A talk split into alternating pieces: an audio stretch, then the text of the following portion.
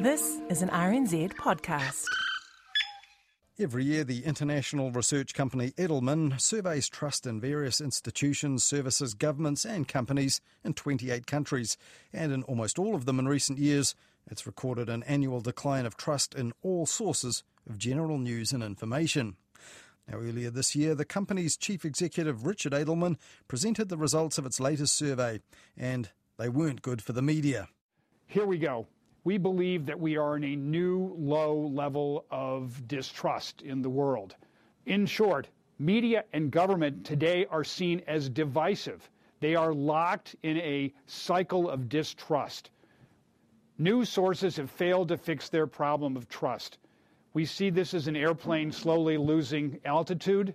It's not a crisis, it's not plunging yet, but social media is at a crisis point in Western Europe. Fake news is the core problem. This is a universal dilemma for news organizations and the extent to which social media has polluted the bloodstream is evident by this concern about uh, fake news. Poisoned bloodstreams and planes preparing to plunge. These are not good images for our media. Now, New Zealand wasn't one of the countries in that survey released in January, but this week, a local survey by an affiliate of Edelman, PR company Acumen, found that trust in our media had dropped to just 41%, well below the global average of 50%. Alarming stuff, and it was reported in several news media outlets, including RNZ. Business Desk, for example, headlined the finding that most people surveyed considered media a divisive force for our society, not a unifying one. And pollster and pundit David Farrar suggested on Twitter increased government funding of our news media was behind the reported plunge in trust. All worrying, if true, but the full report from Acumen actually tells a very different story. That figure of 41% for trust in our media that's for all media, including social media and not just news media. And a chart inside the full report shows that trust in media has actually risen steadily every year since 2017, when it was only 29%. This year, when Acumen asked people which source for news they trusted, 58% said traditional news media, a much higher proportion than Edelman got in the US, Japan, or Australia, and far greater than the 19% of Kiwis who said they trusted social media. 61% said they believed information from news media in New Zealand, again, much better than Edelman's global average, and that majority considering Kiwi media divisive. Well, the fine print in Acumen's report said that question was only put to half of the sample. Now, that prompted us to put a question to Acumen what was the sample size? Because it's not in their report, and when were people surveyed? No answer on either question yet from Acumen. Now, 46 countries in the world are surveyed for trust in news every year by the Reuters Institute for the Study of Journalism.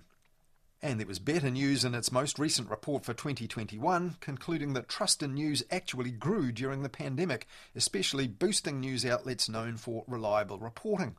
Now, sadly, New Zealand wasn't one of the countries that count in that research, and partly because of that, the Centre for Journalism, Media and Democracy at the Auckland University of Technology has been doing its own survey of trust in New Zealand media since 2019, using the Reuters one as a template.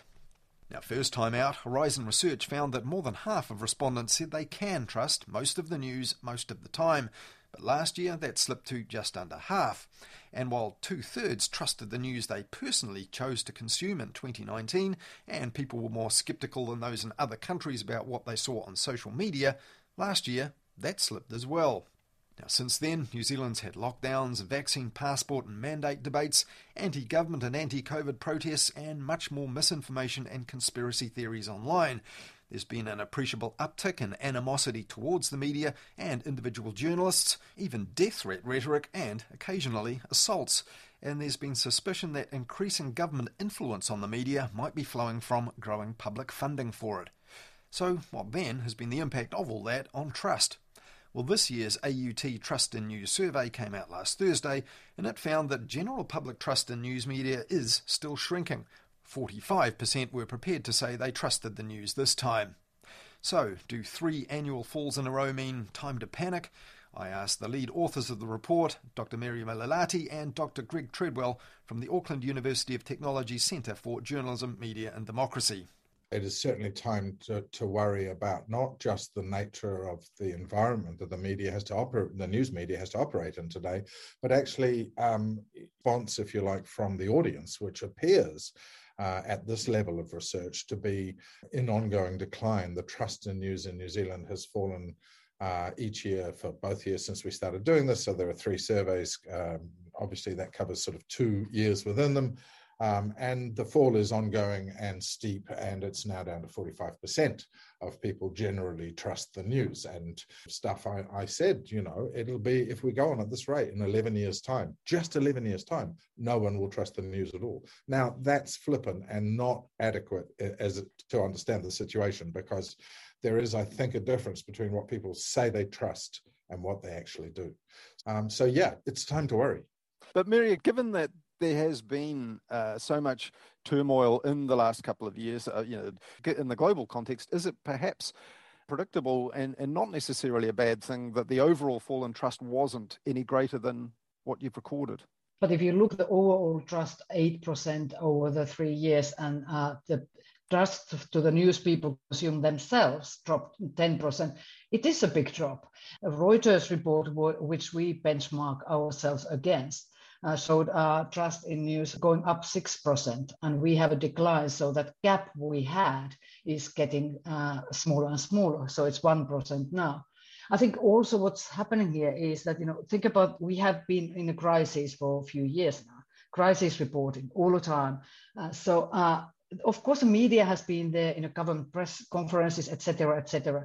So maybe the people perceive that they're doing the government's bidding because they are reporting on the issues which are important. But Greg, uh, this survey interestingly asks people specifically which sources and how much trust they have in the sources they use. Uh, were you surprised by any of those results this year? Because uh, there was a decline for most of the, the mainstream media companies, wasn't there? Uh, yeah, there was. Um, uh, funnily enough, it's social media that's holding. Uh, but, but, mainstream news organisations in New Zealand are um, uh, largely falling uh, in trust levels. Uh, were there any huge surprises? No, I, I, don't think so. Māori television was very high in the first year uh, that we included them in, in the uh, survey, but now this year have, have slipped, uh, you know, what you might call significantly. Um, uh, the Otago Daily Times is very high. Uh, that's a, a, lovely parochial Otago thing, I think, going on there.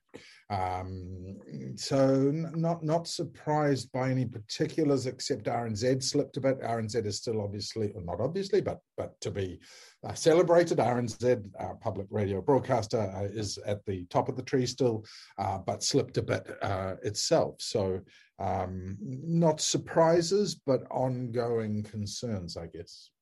Well, one of the trends you picked out in previous surveys was that uh, the, the, the perception that that news reporting and opinion was becoming a bit blurred, and that possibly the prevalence of opinion in mainstream outlets had kind of, in the eyes of of the people surveyed, had corrupted the news, slightly damaged trust in the news. Uh, Merja, do you still think the the survey's recording that sense? Yes, uh, we see still, you know, the the the first from those uh, qualitative comments what we received, you know, the first uh, the reason for the mis uh, or distrust of the news was the government funding. The second biggest category was this bias and opinion opinions in the news, and it came strongly uh, again in those comments we received that people say that just give us the facts, just give us the data. We don't care about your uh, you know opinions. We don't uh, want the biased reporting. So it's still coming strongly through. So i think you know this is if you think of what can the media do better uh, it is perhaps that you know somehow we still have to make clear that what is opinion and what is a news and there were a few comments. I think you, Colin, also picked up a couple of comments there that, you know, where the people said that, you know, or there's some journalists say that the people don't know what is opinion and what is a news story. And I think maybe there is some work to do for the media uh, companies and journalists there.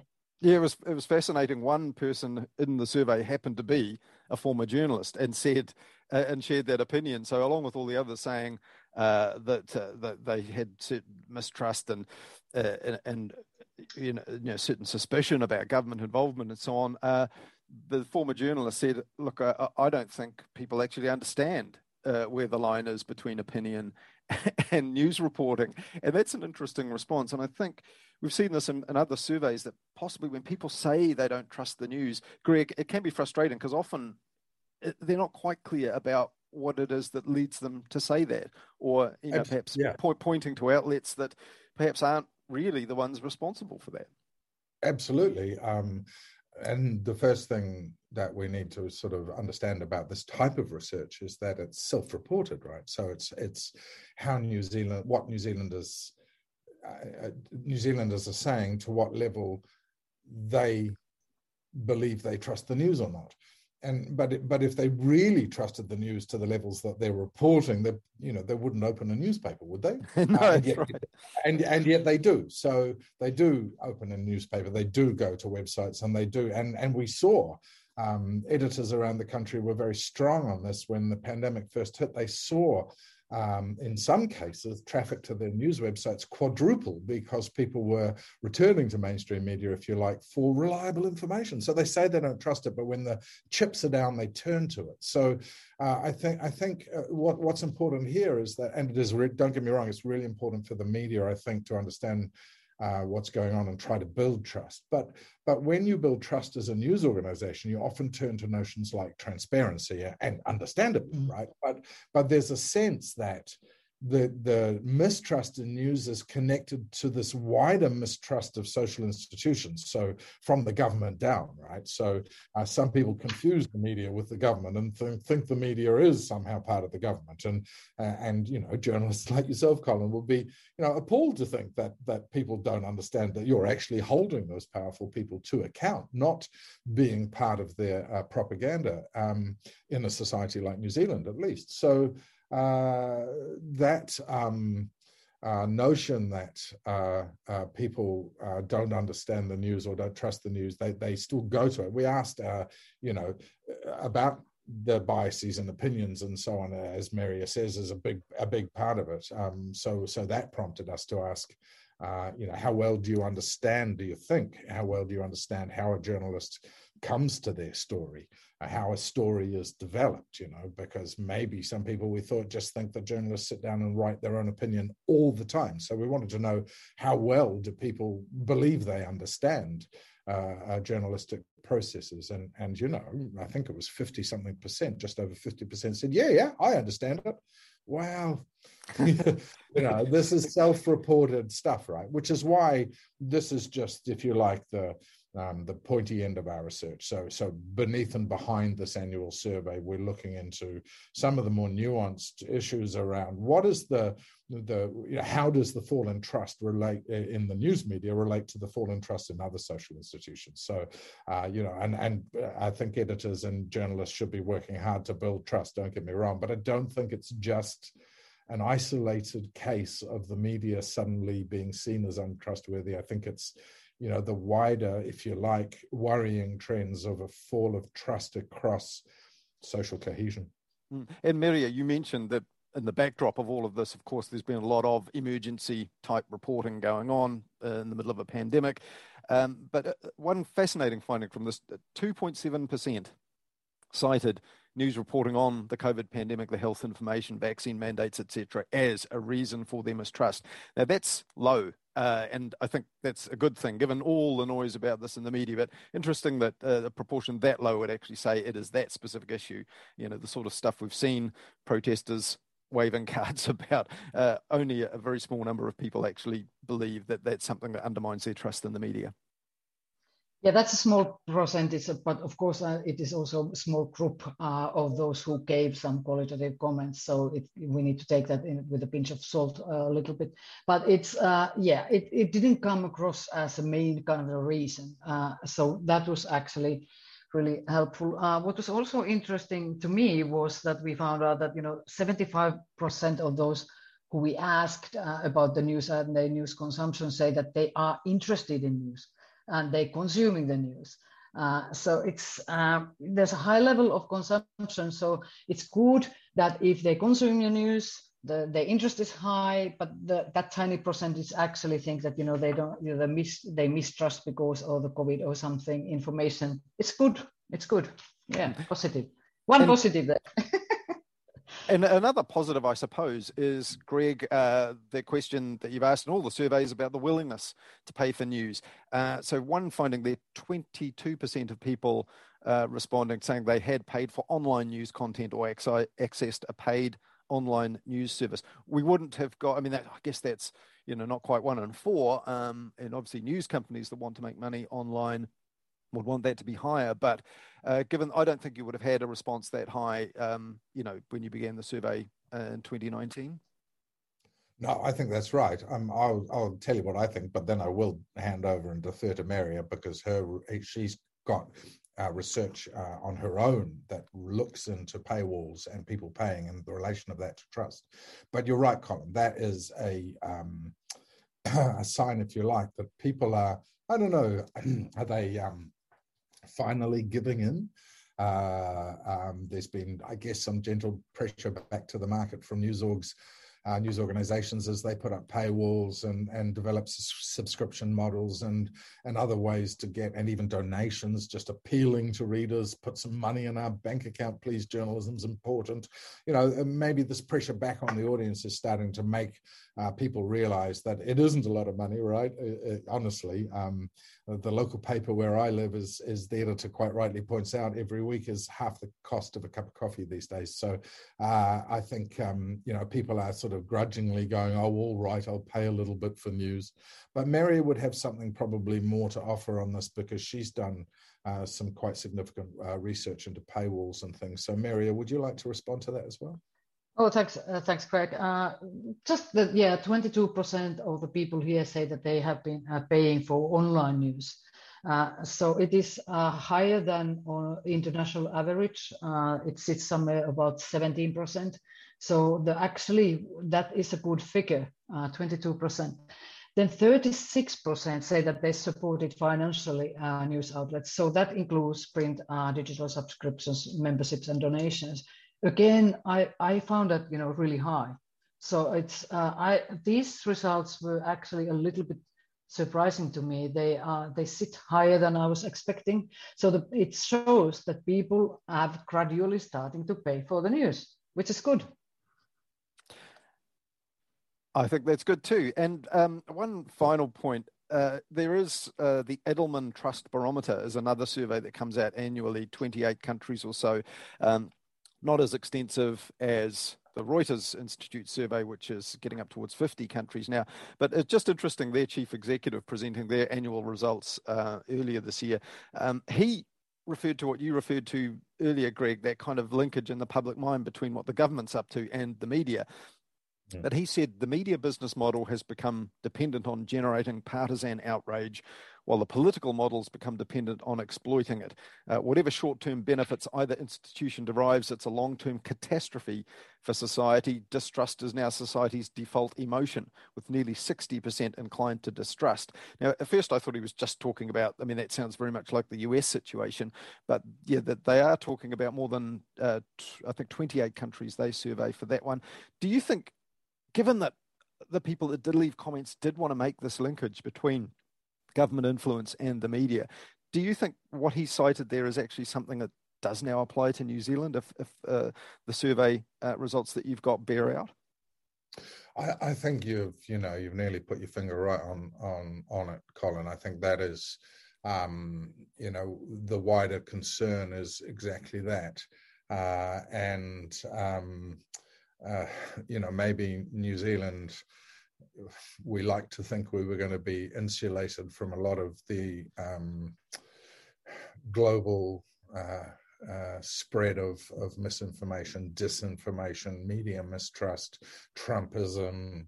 Uh, but but you know we we are now a country that lives with terrorism attacks that we once thought we'd never need to and and and you know so yes i i, I think that our borders culturally uh, have been down and that these things are starting to appear uh, in New Zealand society. Uh, and yes, it's really worrying. And yes, it's why we do this research, I guess, is to at least start a conversation in the wider community around um, you know, the importance of having a, a, I mean, you know, I'm sure Maria would agree with me. We largely believe the New Zealand media is highly trustworthy. So, so let's put that on the table. But, um, but you, you know, the media works hard to be trustworthy, and yet these results show this disconnect between uh, the way that people understand the media and the way they see the wider world. So, um, yeah, the, the the general, I don't know, it, it's too early to say that this is a reflection of, of a um, you know, a dissolution of social cohesion. I suppose it's too early to say that, but that's the risk, yes.